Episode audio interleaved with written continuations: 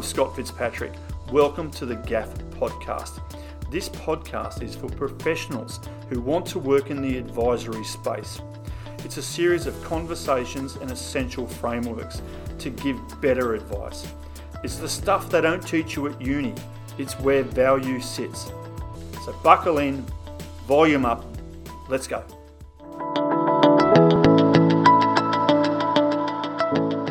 In this podcast, James Tomkins joined me, six times Olympian rower, three Olympic gold medalists.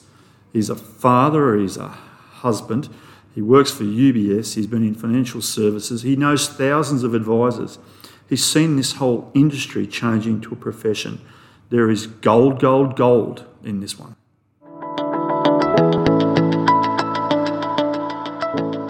Welcome to another edition of the GAF podcast. Scott Fitzpatrick's my name. We've got a super, super special guest, but let's just listen to this ad first. Goulburn Valley fruit. Can everyone guess who it is? So good to have James Tomkins here. Welcome, buddy. Uh, my pleasure, Scott, and uh, lovely to hear that tune again. I haven't; it's been quite a while. Come on, can you still remember the words? I, I had a, um, I said to someone the other day, I've got James Tomkins, six, you know, Olympics gold medals, and they go, "Oh, is he the golden fruit guy?" yeah, yeah, exactly. exactly. I walk down the street and see that guy off the fruit ad. And, and actually, someone said to me the other day, "He's the golden fruit guy," but what did he actually do? Can't remember. Yes, yes. Oh well, uh, good to be known for something at least. Well, let me just go through this: six Olympics, seven World Cup gold medals, three Olympic golds.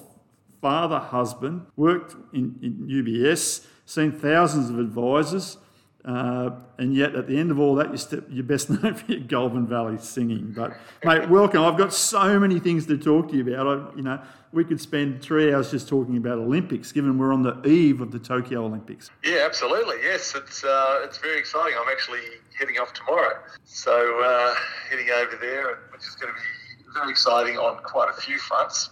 So just Uh, explain one- your role there, James. You, this is your last gig with the IOC, is that right? Yeah, that's right. So I was elected onto the IOC Athletes Commission in London 2012. So I've got an eight-year term. So uh, was to finish up last year, but I get an extra year because of everything that's going on. But uh, it's uh, and that has meant that I'm you know a voting member of the IOC as well. So you know decisions around what sports and uh, which host cities and, and all of that. So it's been fascinating to be involved in, and it'll be fascinating to see how Tokyo. It'll like it's clearly going to be unique, but just so happy that the athletes are at least getting their chance to um, put into practice what they've been preparing for for uh, for eight, 12 years. Yep. Um, to uh, to get there. Oh, mate, and you know, I'm, I'm such a proud dad. I've got two daughters going in the uh, women's hockey team to Tokyo. Uh, and, you know, as a dad, I know the journey they've been on, the roller coaster ride. But I expect you to keep an eye on them while you're over there and make sure they're behaving themselves. Yeah, absolutely. Well, I think we're yeah we can't get too close to the athletes because they're in a separate little bubble. But uh, yeah, I'll definitely be. Uh, I mean, the beauty of the role is that um, one, yeah, there's a whole bunch of meetings that are going on in the background, but we also do get out to um, see some of the sports as well. So you know, I'll be out to see the hockey, uh, the boys and the girls, and. Um, yeah, the, watching the team sports are fantastic. You know, that second week when you're into the semi-finals and the medal rounds, uh, you know, it's, it's um, well, under normal circumstances, unbelievable atmosphere, but it will still be uh, incredible uh, to see it. You know, the, the girls and the boys going out at 100%. That's right, mate. Now, if I if you look back on your career, James, and as I said, we could talk about this for hours, but is there one one Olympics that stands out for you that you go, oh wow, was it your first gold, or was it um, one that you won that you probably shouldn't have won, or something along those lines? Well, there were never any that we shouldn't have won, Scott. I can tell that front, I thought that was coming. Uh, but, uh, no, I don't know. There's nothing like you know, obviously the wins were, were fabulous. Um, yeah, the first games incredible.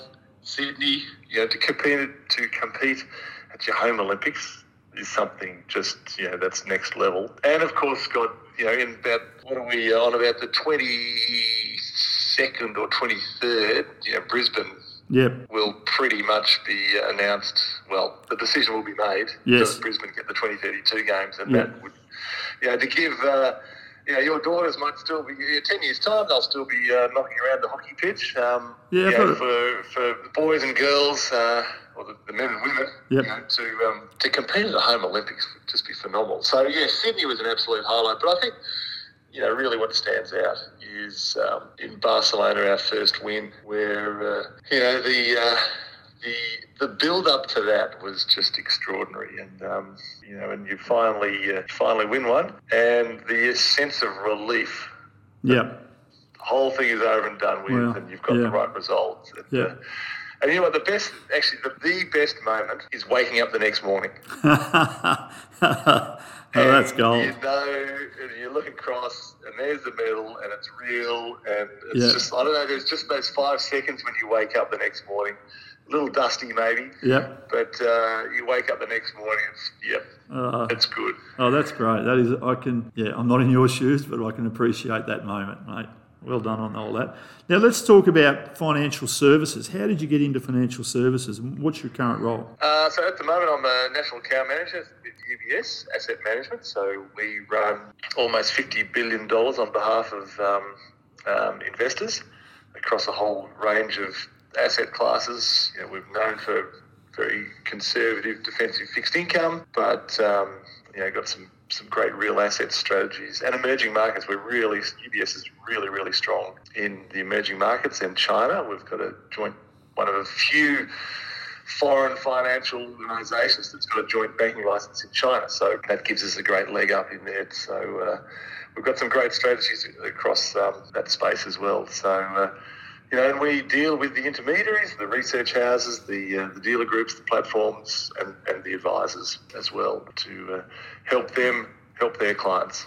Yes, and mate, I know you're a great friend and advocate of advice and to advisors, and, I, and I've- I've seen you with the advisors over many, many years. And I- I'm really interested in your take as this industry moves to a profession, and you know, what's the sentiment you see out there in advisor land? Well, the uh, well, I mean, we could talk about this for a long time too, Scott, because the, the changes over the last three years have been extraordinary. You know, from uh, the breakup of the six big accounts, essentially, you know, the four banks, AMP and IOOF, although IOOF is um, still aggregating. Um, you know, from that, you know, very concentrated, concentrated ownership, I should say, to much more fragmented. Um, the cost, and you would know this better than anyone, the cost to give advice and the difficulty to give advice has increased enormously. So, you know, everyone's trying to play in that high net worth space um, because that's, you know, it's where it's, uh, it is cost effective and, and, you know, there is a margin there. But the thing that, like, you know, the thing that I'm most sad about is the fact that because of the difficulty to give advice and therefore the cost to give advice, it's the people that really need advice can't afford it. Yeah. And, you know, so the unintended consequences of moving to a profession and increasing the hurdles and the subsequent increase in cost, the unintended consequence is that advice is potentially out of reach for a lot of people. And it's probably the area that requires, you know, really strategic, um, disciplined advice and, and disciplined um, execution of that advice. Yeah, it is. It, it, well, it certainly feels like that, and I'm, you know, I've had approaches from a few different people lately wanting me to invest somewhere between 100 and 500 thousand dollars for them, and I just don't know where to send them. Is the issue I've got? Um, the banks are certainly out of this now, um, and I was reading about a couple of the union super funds now. I don't want to give full advice; they only want to give advice on their particular super fund. So it's becoming increasingly difficult to look after mum and dad. Yeah, that's right. And I think if someone or an organisation can crack that um, that piece of the, you know, and whether it's a, you know, we, we had robo advice, but uh, whether that's you know, how effective that is. But there must be some hybrid model where there's some back end algorithms based on risk profiles that will will generate uh, particular you know, low cost portfolios. But people still want to talk. You know, the thing that's that's why it's a hybrid model. Any important news or information, people want that to be delivered by another person, Yep. not yep. by a voice automated um, machine over the phone or a spit out of a you know, portfolio from your laptop. So it's got to be that hybrid model and um, where there's that human touch. And, you know, and, and going, I mean, it's across all industries. Going forward, pretty much everything can be automated apart from creativity and relationships. Yep. So, you know, those two areas are critical. So, the relationship piece, and as I was saying, uh, any critical information um, needs to be delivered by humans. So, that's where, you know, if someone can crack that space of being able to provide advice at a low cost, in a low cost environment to, um, to all of these people that um, maybe advice is, you know, out of reach at the moment if they can crack that nut in, and do it in a you know very human, personal way, then um, I think that that's that's a segment that That's- needs to be addressed. Yeah, it is. There's just this flight, you know, obviously up to those successful clients with some complexity where you can add some value and be able to charge the fees that you need to be able to, to run a business. Uh, Correct, yeah. Is what's happening. But also, you know, I'm interested in you taking the funds management industry because they've got headwinds at the moment as well. Yes, yes.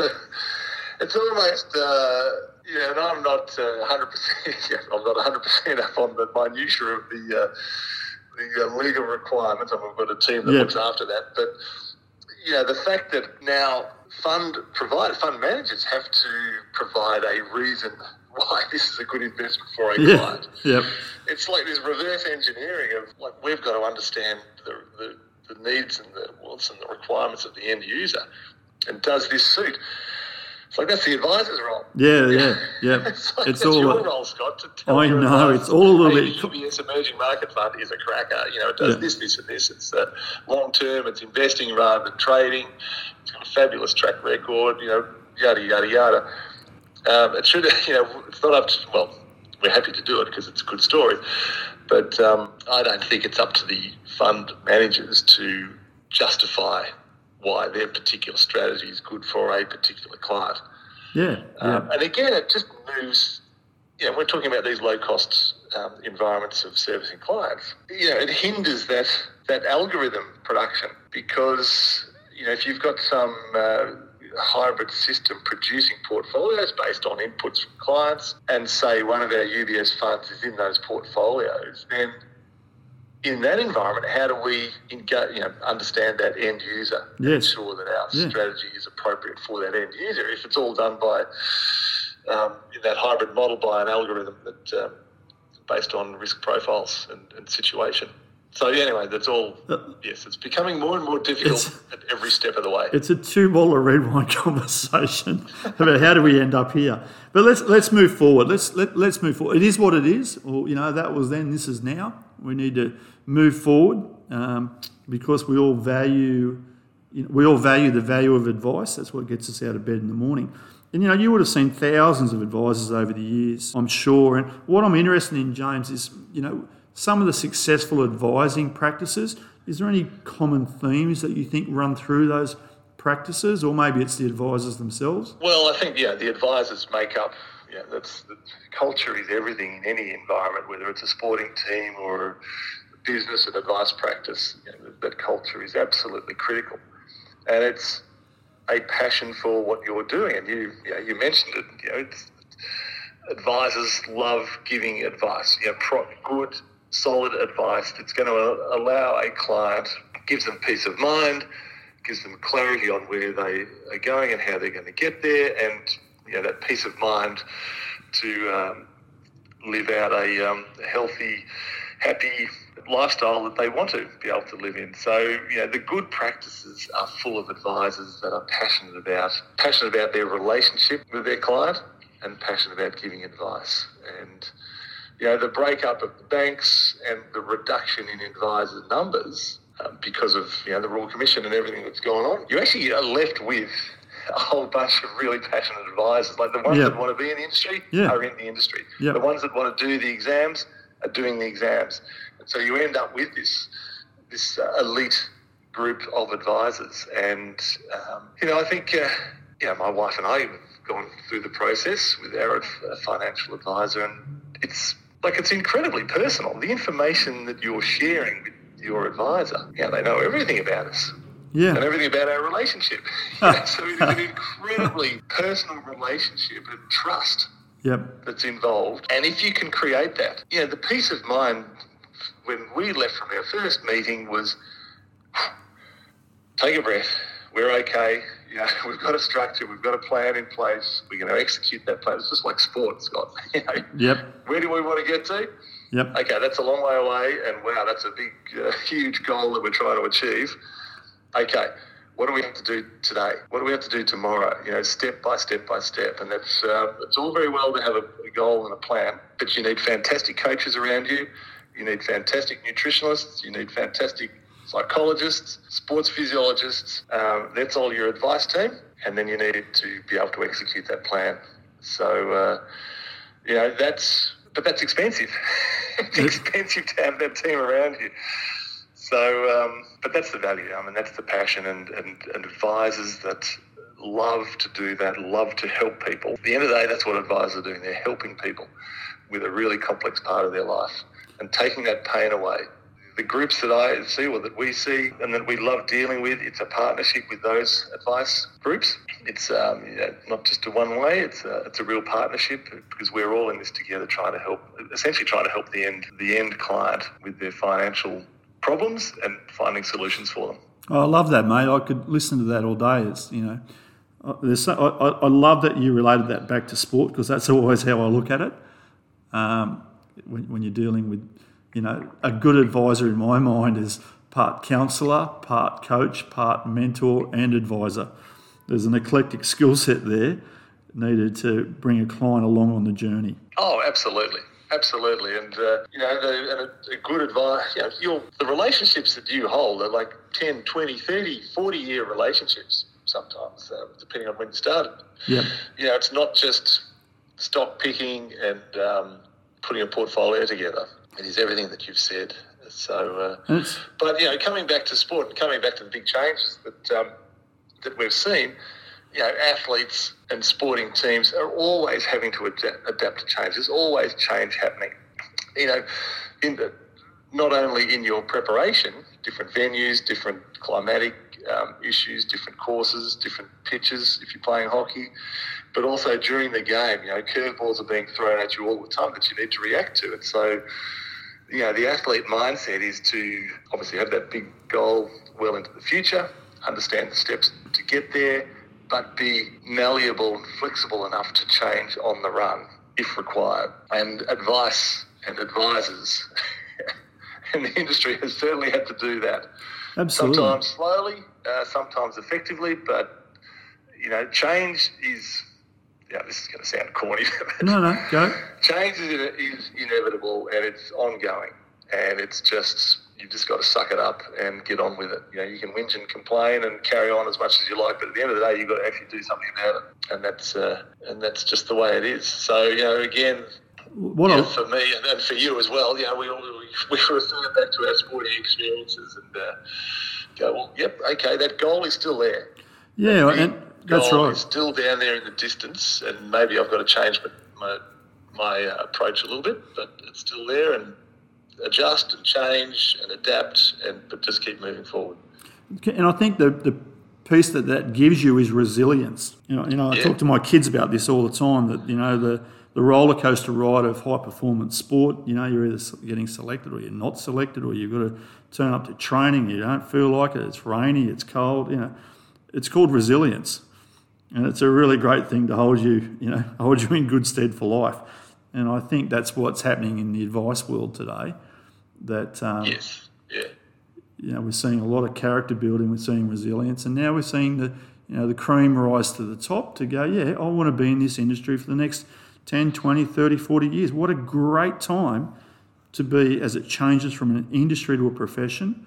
And we're going to see the greatest transference of wealth we've ever seen. yeah. In an industry where ten percent plus of everyone's wages every month gets poured in to the pool, Yeah, yeah. well, I like that. you know, it's, it's government guaranteed. It's a government guaranteed business. I do like that. And, you know, well, we all need advice around it. Um, so that certainly, but I do love that parallel of um, sport to sport to business end of the advice world that you just brought into into play. Now, I want to just change tack very slightly. That uh, we are seeing this big transfer of wealth, and we're starting to see a multitude of multi-family offices and family offices uh, come into the Australian landscape. Uh, have you have you witnessed that? Are you part of that evolution? Yes, yeah, and more and more so. Um, you know, and as as we mentioned, you know, the, the breakup of those um, those large, you know, the banking channels.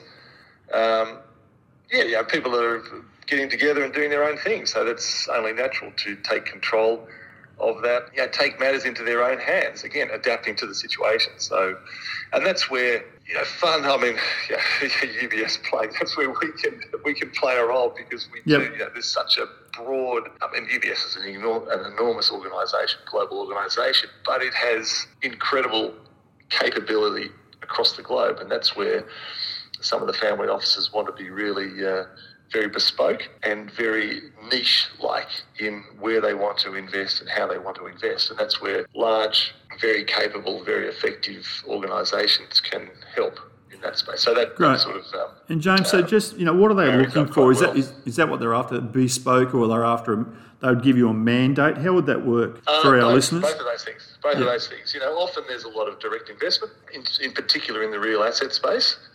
But of course, you know, that doesn't necessarily lend itself to a lot of diversity. So maybe that can be complemented with a you know, very good um, you know, infrastructure strategy, for example, in a fund where it is, it is going to give you diversity and it is going to give you an easy, liquid way to access the decarbonisation theme or the theme into data transmission and uh, and storage. You know, two massive themes that are going to play out for the next 50 years. Yep. Hard to do in a direct way unless it's really big licks of money, but then it's a you know, single investment uh, in a single asset. So not a lot of diversity there. So, you know, I think funds can complement that bespoke nature. So um, I think that's that's the space, and it, and often always in a far more liquid way, and and often in a far more cost effective way as well. So there's you know, those direct investments uh, married up with some some good solid funds with a, a, an investment committee behind that, uh, and, and it's it's really refreshing that that investment committee can make a decision quickly and act on it, as yep. opposed to having to go through a multitude of research groups, external and internal, and then get it onto a platform. And like the the time to get something ready to be investable. Yes, like two or three years, yep. essentially. By the time you get some track record, so that's where um, you know we're we're finding some some good uh, take up there. Now, what about you personally? Where just in, in ten seconds, how, how, do you invest broadly? What what have you got a theme for yourself or? Um, yeah, the theme is uh, well, I'll take a yeah, personally. I'm, yeah. I'm planning on being around for a while, so yep, good um, you know, pretty punchy. Yep. Yeah. The well, I think it's something like in the next five years, 80 plus percent of global GDP will come from emerging market countries. So that's one area that I'm that, that we are invested in. Yep. And then, yeah, that decarbonisation theme. The, to meet the 2050 targets of net zero, the amount of investment into energy transmission and um, uh, the decarbonisation theme is extraordinary on an annual basis. So uh, that's a theme that we're involved in. And then, yeah, got Good. a few small little bits on the side as well. Couple of, well, I'm not including surfboards as investments, my friend, when you when you talk about that. Now let's move on. I've only got a couple more questions for you, mate, because I want these to be about a half hour for everybody to listen yep, to. Cool. But would you? I'm back to rowing again. Would you? Are, are your kids rowers or would you let them be rowers given that you've had 24, 30 years, four or five hours a day sitting in a boat? Yeah, I'd love them to. I'd love them to. And the, you know, the beauty of rowing and hockey's the same, you know, team sports. To be around a group of passionate people all striving for the same thing is fantastic. And that can be an advice firm, it could be anything. Yep. Family, um, sporting field. So I, they all rowed, they all promised that they would try it. They all tried it. They're all really good at it. They're all doing something else. well, I just told my kids that you either play hockey or I don't feed you. but that seems to worked out. And, and um, looking back, you know, you've got a very well balanced life when I look at your life. And is there some really good habits that you do weekly or daily that you, you know, put into a, I call a successful life around, you know, you're very clear about how you want to live your life, you've got very close relationships, there's a big legacy piece for you in terms of giving back to sport and community. Um, is there some things that you think you you know you, you do well on a weekly or daily basis to keep everything in check? Well, I think uh, you mentioned it's that balance. I think that is critical, and uh, it's the notion of Olympism actually of leading a balanced life. Yeah, mind, body, and soul. Academics for the mind, arts for the soul, and some athletics or some movement for the body. And I think, uh, and that's what I try and do.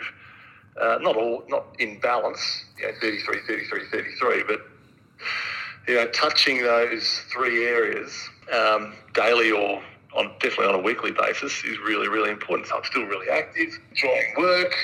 Uh, we've got the family. It's uh, you know, I think people that commit 100%, and we see it in sport, and we see it in all walks of life, if you're completely devoted to one aspect of that, and let's talk about sport. If, you, if you're a swimmer or a rower or a hockey player, and that's all you do, and you're self-fully on, on a result, yeah, if you get it, fantastic. If you don't, then there's issues. But if you've got balance in your life, you know, there's other things you can fall back on. And, and that's actually one of the reasons why I rowed for as long as I did, because I was working, in, I studied at uni and worked – um, in financial services while I was rowing. So it wasn't solely rowing or solely working. It was this nice balance, and uh, there was always something to look forward to. I love that. So I think, I think that is really, really critical. And just really quickly, are you organised around your week, what you do or what you put into your week? Or is this, you just into a natural, habitual state at the moment? Natural state yeah. at the moment. It's just normal. Yeah, it's become you know, normal. Get up early, take the dog for a walk, and do some sprints on the oval. it's like Oh. come home, have brekkie, go to work. It's like this, this is what I do, or go paddling or swimming or something or other after work. Or, Yeah, I or, get you know, in the, now that we're in this hybrid model of a few days in the office, a few days at home, yeah, at lunchtime, go, go for a run or something or other. James, that's fantastic. That mind, body, soul, and I just love that. That is the you know Olympic ideals, and and you're you know obviously that's just part of your life now. But so if I just want to recap, because there's there's just some you know there's some gold in this. Oh yeah, yeah, that's good, Scott. Did you like that? There's some gold in this. But I, well, I, I love the I love your take on mind, body, soul. But I love your take on the fact that you're in this industry and you've got an advisor, and and then and you value that advice, but you also value you, you trust enough that you've brought someone else into your tent to understand where you are and where you're going as a family and individuals. Absolutely, absolutely, and it's uh, and we love the relationship that we have with our advisor and and, and the office as well, and all the support around that. And um, and as I was saying, like it is incredibly personal, and there's a huge amount of trust involved. And when you create that, and you've got that good environment, the peace of mind for the both for my wife and I going forward is great. Yeah, Like we know we're in a safe pair of hands. We know that's stuff in all sorts. You know, Jesus, I've these shares way back when in all sorts of different names, in personal names, you know, joint names, all this crap all over the place. Five And, different super funds. Trying to sort all that out for us is uh, mate, I'm going to leave it at that because that's a great way to leave it. But, but um, I, I want to thank you. I'm going to take the opportunity to get you back on the show after Tokyo, Absolutely. after you've looked after my daughters while you're over there. But, mate, have a great trip and uh, thank you so much for your time. It's a pleasure, Scott. Thanks, mate. Thanks, James. And the only place it's so is Goulburn Valley Gold. Thanks for listening to another episode of the Gap podcast. We're all about empowering advisors, giving them additional tools for their toolkit to give great advice. Great advice leads to great business frameworks, which leads to great results for the community.